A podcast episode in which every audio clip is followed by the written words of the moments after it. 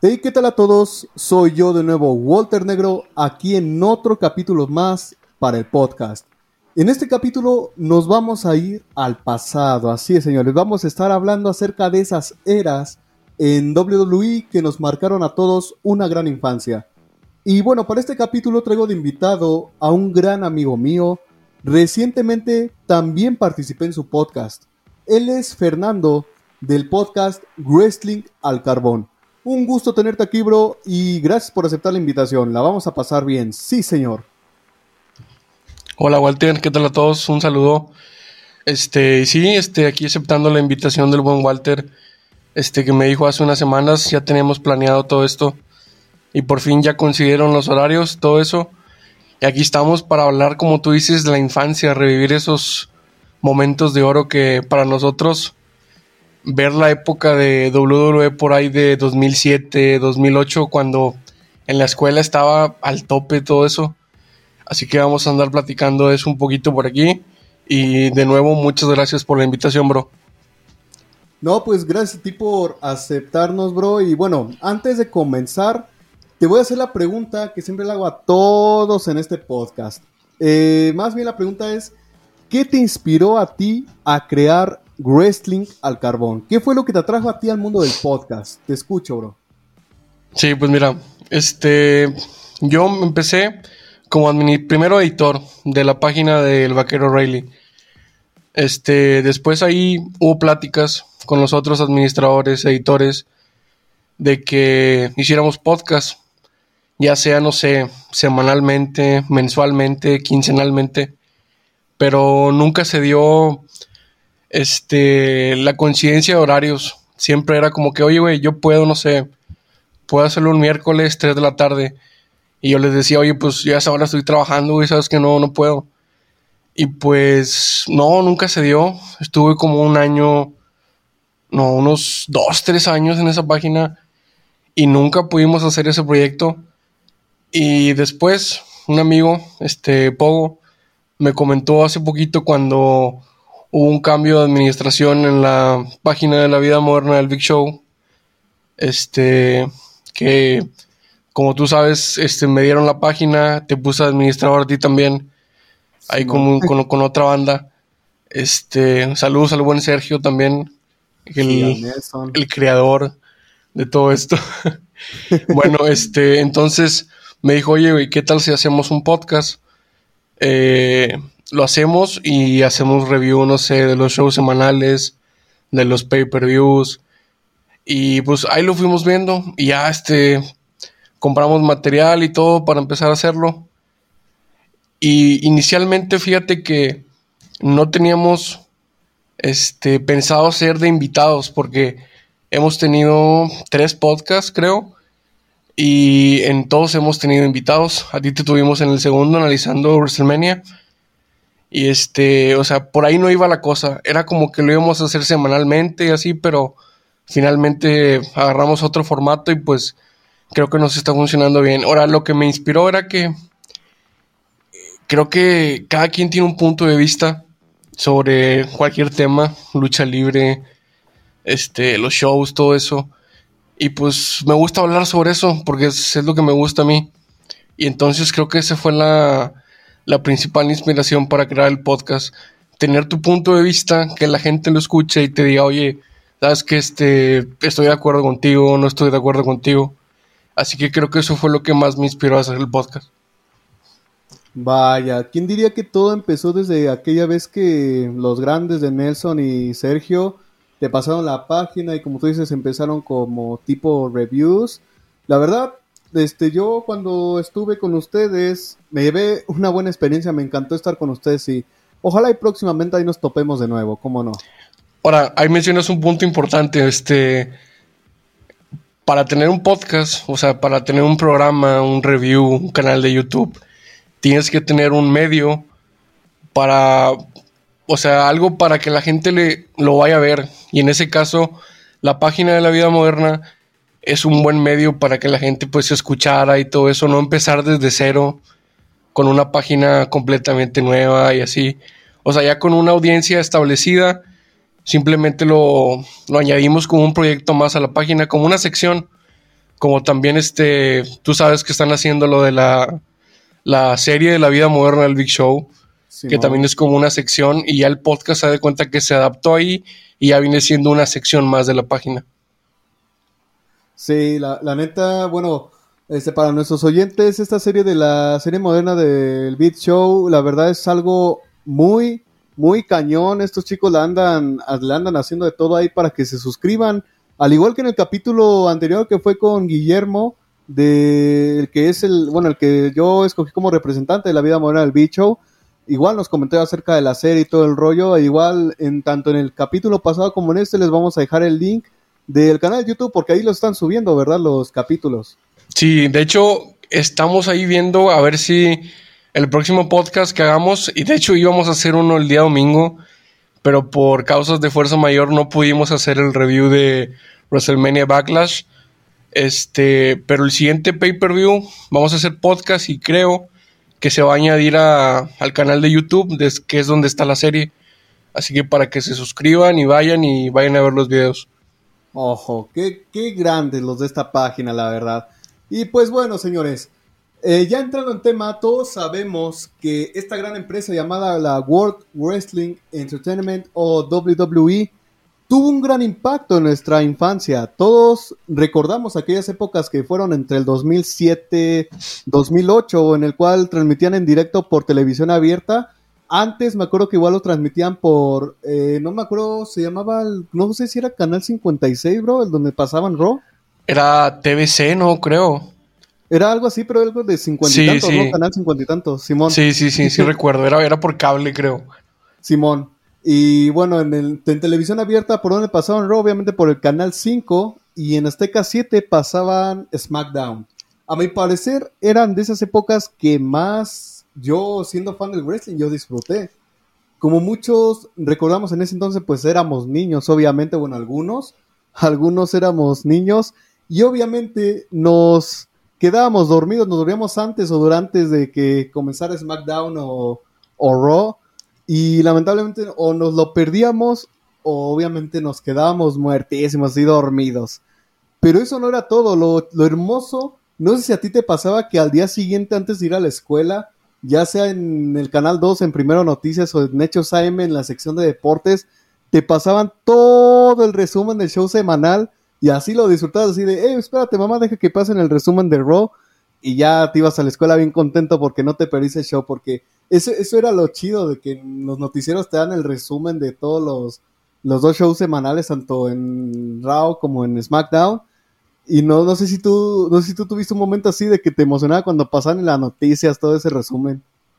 De hecho, fíjate, sí me acuerdo que en la cápsula de deportes pasaban el resumen de que pasó esto y, esto, pero lo que yo hacía para saber qué había pasado en el, en el show, pues en ese momento sí existía internet, sí existía YouTube y todo eso, pero creo que en ese tiempo éramos pocos los que teníamos acceso a una computadora y a internet.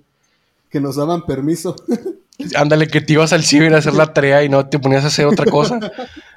Pero yo recuerdo que había un amigo en la primaria que ese güey veía todos los shows y tenía contratado los pay-per-view.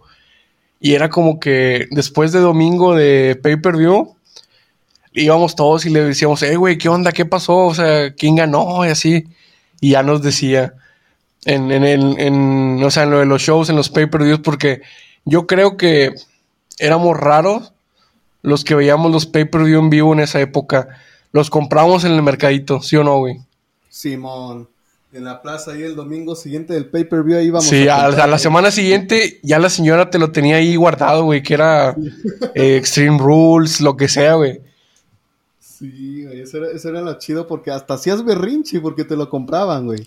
Aunque costara, no sé, en ese tiempo, ¿qué, qué costaría? ¿Algunos 20, 30 pesos? tal vez. Y sí, pero era. De hecho, he visto gente que todavía tiene los CDs, esos piratas, con la, la esta del, del pay-per-view y así. Yo llegué a tener varios. Creo que todo como la programación de un año de los pay-per-views, creo que lo, lo, llegué a tener ahí. Pero pues ya probablemente estén en la basura. oh, pues es que era, eso era bonito, eso era bonito de que ibas a la plaza, por ejemplo, no sé, este, WrestleMania 30 o no sé, el 25, ¿no? El 25 para El 25 es, es, o sea, aunque ahorita cuando lo, te pones a ver que fue un WrestleMania, o sea, mediano, no fue ni la gran cosa, se puede decir que hasta llegó a ser un poquito flojo, un poco malo, pero para ti en esa época fue, fue lo máximo. Fue el oro, porque, sea, domingo, domingo de WrestleMania, no creo que sea domingo, y ya te esperabas toda, toda la semana, ya ibas domingo de placita ahí con tu jefita ahí, ya pasaban al puesto de películas y veías ahí el CD de WrestleMania 25, todas las luchas completas en narración española. En español, en español lo más importante. Con Hugo Sabinovich y el gran Carlos Cabrera. Carlos Cabrera. Simón. Pero algo así que me traiga mucho, mucho recuerdo de la infancia fueron los famosísimos tazos de la WWE, que por allá no recuerdo si era 2009, 2010 más o menos la temporada, que eran de esos tazos que nos marcaron a todos. Todos tuvimos obviamente un portatazos en forma que eran en ese tiempo forma de, los campeonatos, ¿te acuerdas? Sí, güey. Las placas, el spinner, el de Estados Unidos, era, era lo chido, era lo chido, esos portatazos me encantaban. y, recuerdo que te lo ponías, güey, como si fuera hebilla de cinto de cuenta. Ah, y ahí ibas con tus tazos, güey. Ahí vas todos a la primaria a presumirlos, a echar retas ahí con tus compas, ¿cómo no? Aunque luego salías llorando porque te ganaban los pinches tazos y valía madre, pero eso, son épocas muy bonitas, eso de los tazos, güey. ¿Cuál fue, mira, cuál fue el tazo a ti que, que, te gustó más? O sea, el más raro que te haya salido a ti. Al Chile, al Chile, al Chile, por ser, porque fui un niño, güey, y estaba tan emocionado. Uno así extraño, extraño, fue un de material de los de metal, pero de Rey Misterio, güey. Así, cañón, cañón, cañón. Me, emocionaba un tazo así. De Rey Misterio de, de metal. Simón. Fíjate que. Fíjate que a mí los tazos de metal nunca, nunca me gustaron, güey, no sé por qué. Tal vez porque sonara, sonaba bien culero. No, y luego se, se mojaban, güey, y se oxidaban. Ah, eso sí. y ya como que perdía valor el tazo, güey, no sé. No, luego, luego, deja tú los tazos, güey, cuando salieron las Slam Attack en las papitas, güey. ¿Cuáles eran esas, güey? No, no recuerdo. las tarjetas, ¿no te acuerdas? Las tarjetitas. Ah, las tarjetas. Yo, fíjate, yo recuerdo que las tarjetas las tenía pegadas en un ropero todas. Eh, las tenía todas pegadas, todas. Lo que yo recuerdo, creo que también hubo como tipo portatarjetas en formas, no sé si eran en ese tiempo forma de títulos, pero el chiste es que también hubo portatarjetas. Y era chido porque te salían hasta raras, comunes. La más rara que me acuerdo creo que era la de The Generation X, que creo que era una carta por ahí tipo Lost Media, para ser exactos. Ajá. Y si es la, yo, yo creo que de, las, las, cartas más épicas era la de Triple H, güey. O sea, si tenías esas, mandabas. No, güey, la más, las más épicas para mí eran las de edición limitada del Chester Chetos disfrazado de los luchadores, güey. Ah, que hacía como cosplay, tipo cosplay. Sí, recuerdo. esos, eran, esos eran épicos. Pero también algo que también tuvo tanto impacto en esos tiempos de la WWE acá en México fueron cuando vinieron a grabar Raw y SmackDown al Palacio de los Deportes. Creo que nada más fue al Palacio de los Deportes. Por mi parte no fue suerte ir a esos shows, pero de haber sido así hubiera sido una experiencia muy chida al Chile. No sé si tú has ido algún live de WWE hasta el momento, bro, o algún evento así chido. De hecho, eh, Afortunadamente sí, fíjate, fui el live de... Si no me recuerdo, fue el último que se hizo acá en Monterrey. No sé si fue 2016 o 2017. Pero sí fui cuando ella ya era campeón. Mm. Este, pude, ir a ese live. Creo que fue en 2016 cuando lo de la separación de marcas y todos. Simón, creo que fue cuando Page apenas ascendió al main roster, ¿no? Más o menos, pero recuerdo que vino, la marca de SmackDown, recuerdo. Recuerdo que el ah, main, el main event fue Styles contra Jinder Mahal. Cuando andaban por ese, ese pleito ahí. El feudo, no, hombre.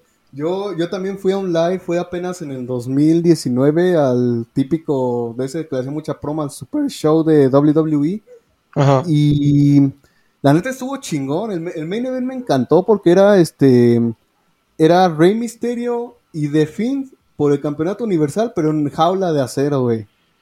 O sea, fue un main event random, me das cuenta. Simón. O sea, porque ¿cómo, cómo, cómo pones a Rey Misterio contra The Fiend? O sea, lo pusieron porque era, era en México, literal, a lo de Rey. Misterio. Y, y estuvo, Pero en estuvo jaula, en porque- jaula de acero fue.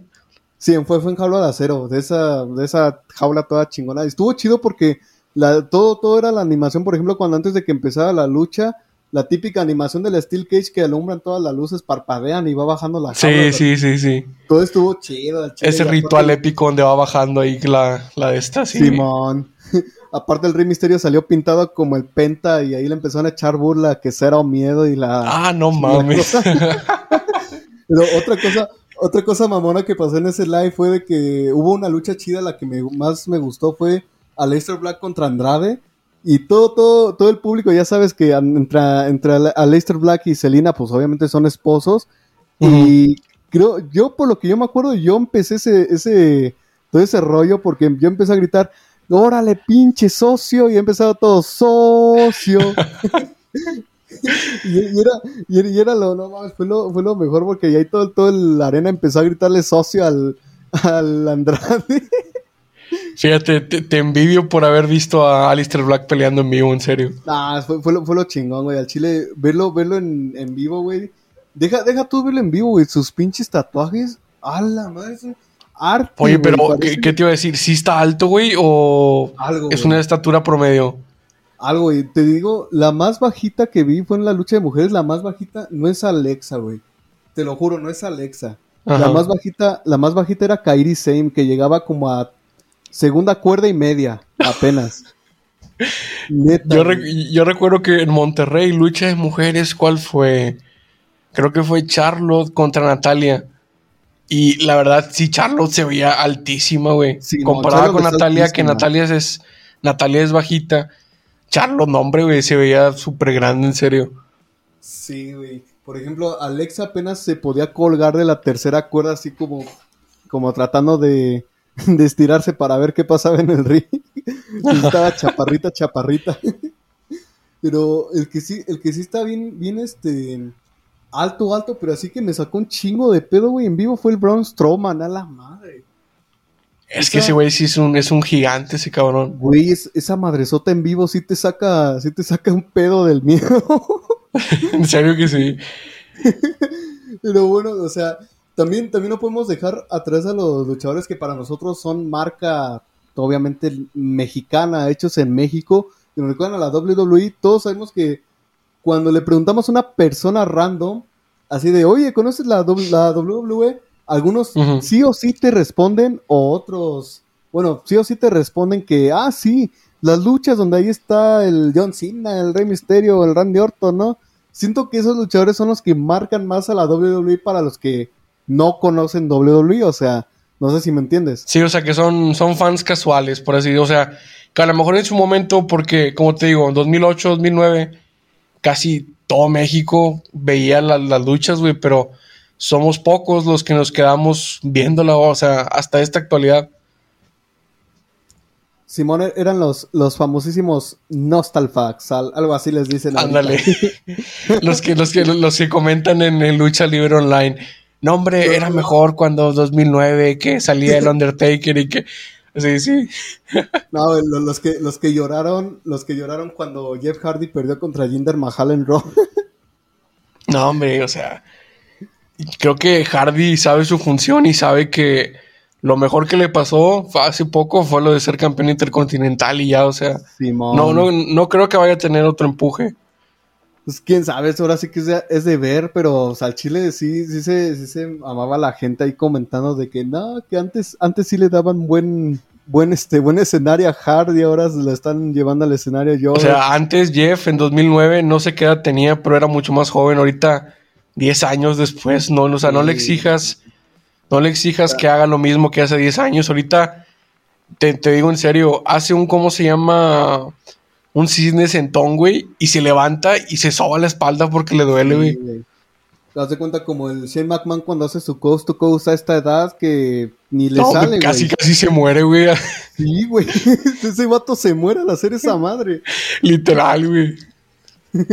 Pero sí, o sea, yo digo que Jeff, yo digo que Jeff ya no le dan otro empuje, o sea, igual compáralo con su hermano, con Matt Hardy, que en AEW, o sea, ya hasta se le notan las canas al vato, güey, ya.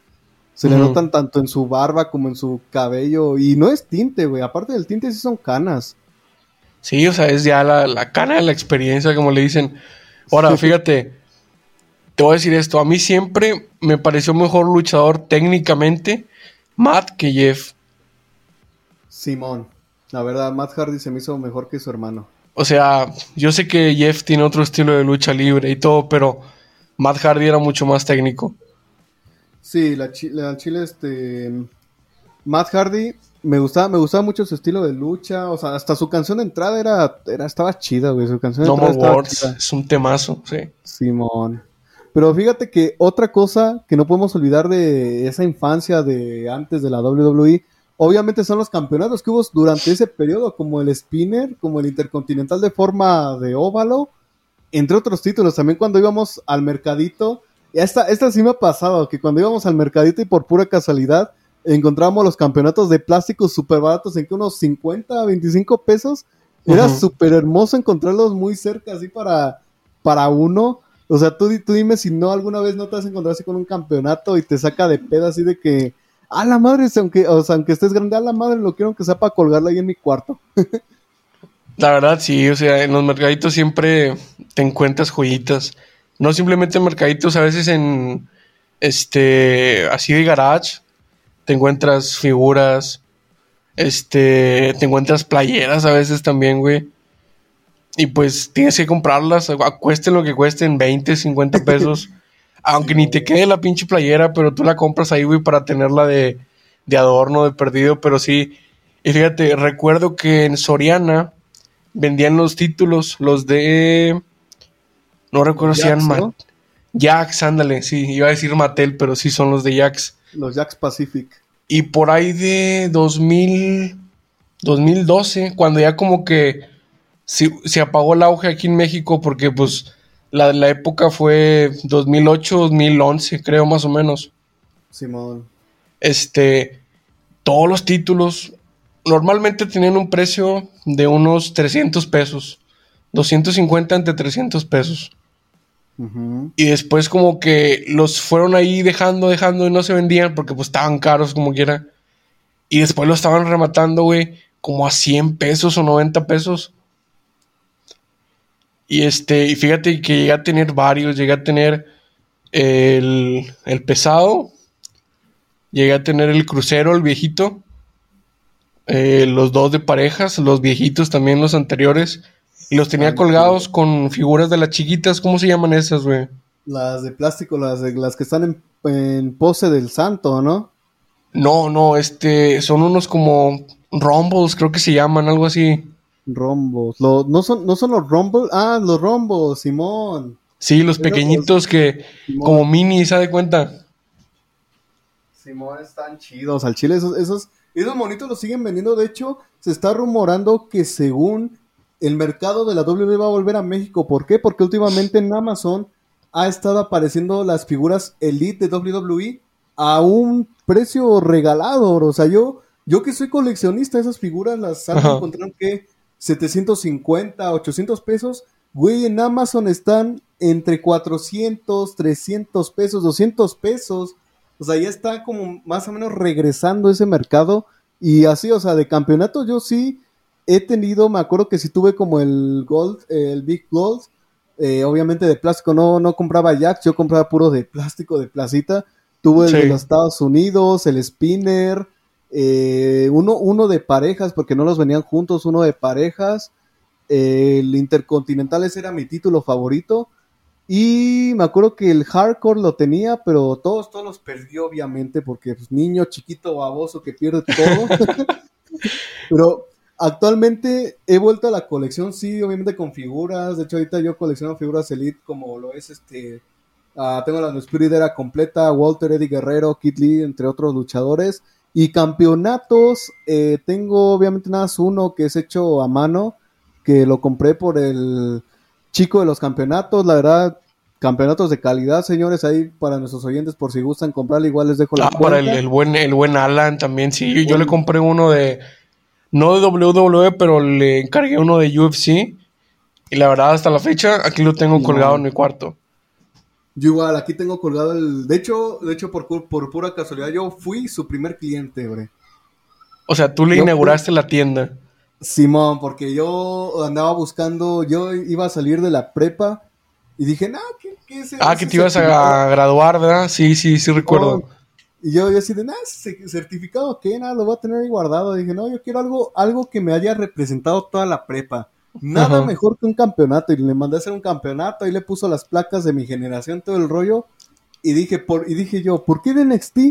Porque para mí NXT es la prepa. Ya cuando me gradué de la universidad me voy a dar a hacer la WWE. Eso es, un, eso es un bonito ejemplo de lo que sientes que la prepa es como el desarrollo como NXT, obviamente. obviamente, su, nombre lo dice, güey, preparatoria, te preparan para la... Te prepara para, sí. Te prepara para el main roster, que es la vida de adulto, para que no seas hover. te preparan para el main roster donde vas a ser un hover en todas las materias, güey. Va a ser un Godines. Simón. Y obviamente, pues lo, escogí de NXT porque, pues por eso, la verdad.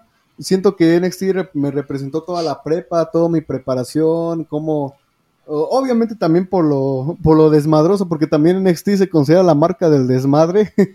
La marca donde no cuiden a los luchadores que se dan en su madre en cualquier lucha, aunque sea en un show semanal. Y sí, obviamente por eso lo mandé a hacer de NXT con el buen Lalan. Ahí igual les voy a dejar su cuenta de Instagram del chico de los campeonatos para De hecho, fíjate que estaría bien que invitaras a Lalan a un podcast para que te cuente cómo, cómo inició en el negocio, güey, cuál campeonato fue el primero. La verdad estaría chido esa, esa plática, pienso yo. Ojo, señores, ojo, señores, que aquí tenemos una buena sugerencia. Próximamente vamos a tener aquí al chico de los campeonatos en el Walter Negro Talks para que nos hable acerca de todo su trabajo, porque la verdad es un gran trabajo. De no, o sea, el vato es un artista, güey, te lo digo en serio.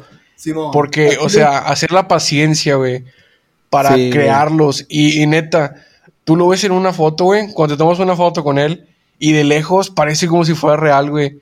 hasta el momento, hasta el momento que lo tienes tú dices, ok, sí es de cartón y sí, así, pero de lejos, güey, se ve que es un título real, haz cuenta, porque le pone todo el este metalizado y todo el pedo. O sea, genial, en serio. Vale mucho la pena el trabajo de él.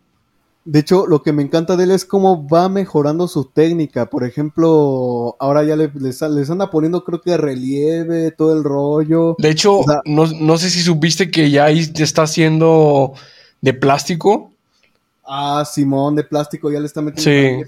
Sí, hizo colaboración con un amigo de él que trabaja en, en plástico y la verdad están muy buenos los de plástico también. Un poquito más caros, obviamente pero vale la pena porque pues tú sabes que un belt original de la shop te cuesta entre 7 mil, 8 mil pesos fácil. No, hombre, güey. Esa, es la versión conmemorativa, güey. La, la versión. La conmemorativa, la otra cuesta como 10, 12, güey. O sea. No, güey. La deluxe te sale como en 50 mil pesos. 50 mil pesos, pero esa es réplica. Haz de cuenta que es igualito al que. o sea, al de televisión, por así decir. Simón.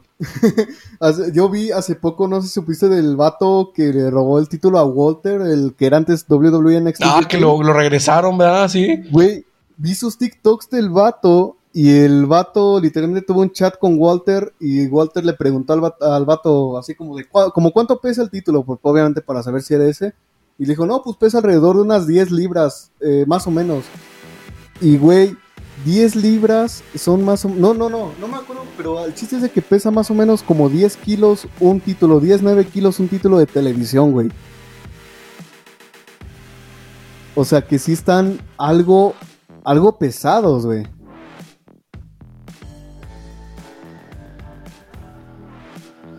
Y sí, obviamente, lo, lo, chido, lo chido de esos títulos es que, o sea, los deluxe te van a durar toda una eternidad, güey eso sí. Pero obviamente van a tener sus contras. De que se te va a desgastar el cuero. Se te va a, se desgastar todo, ¿no, bro?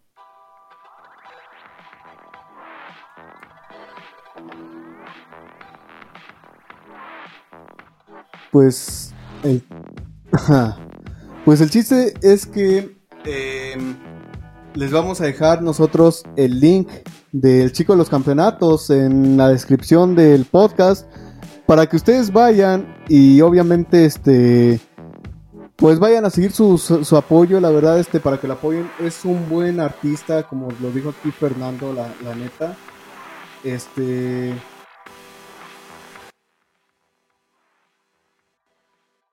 Y bueno, señores, ahora le voy a preguntar a Fernando si ha tenido contacto con algún luchador que no sé que haya sido su favorito y hacen una función de, de distinta marca, de, de, cualquier empresa.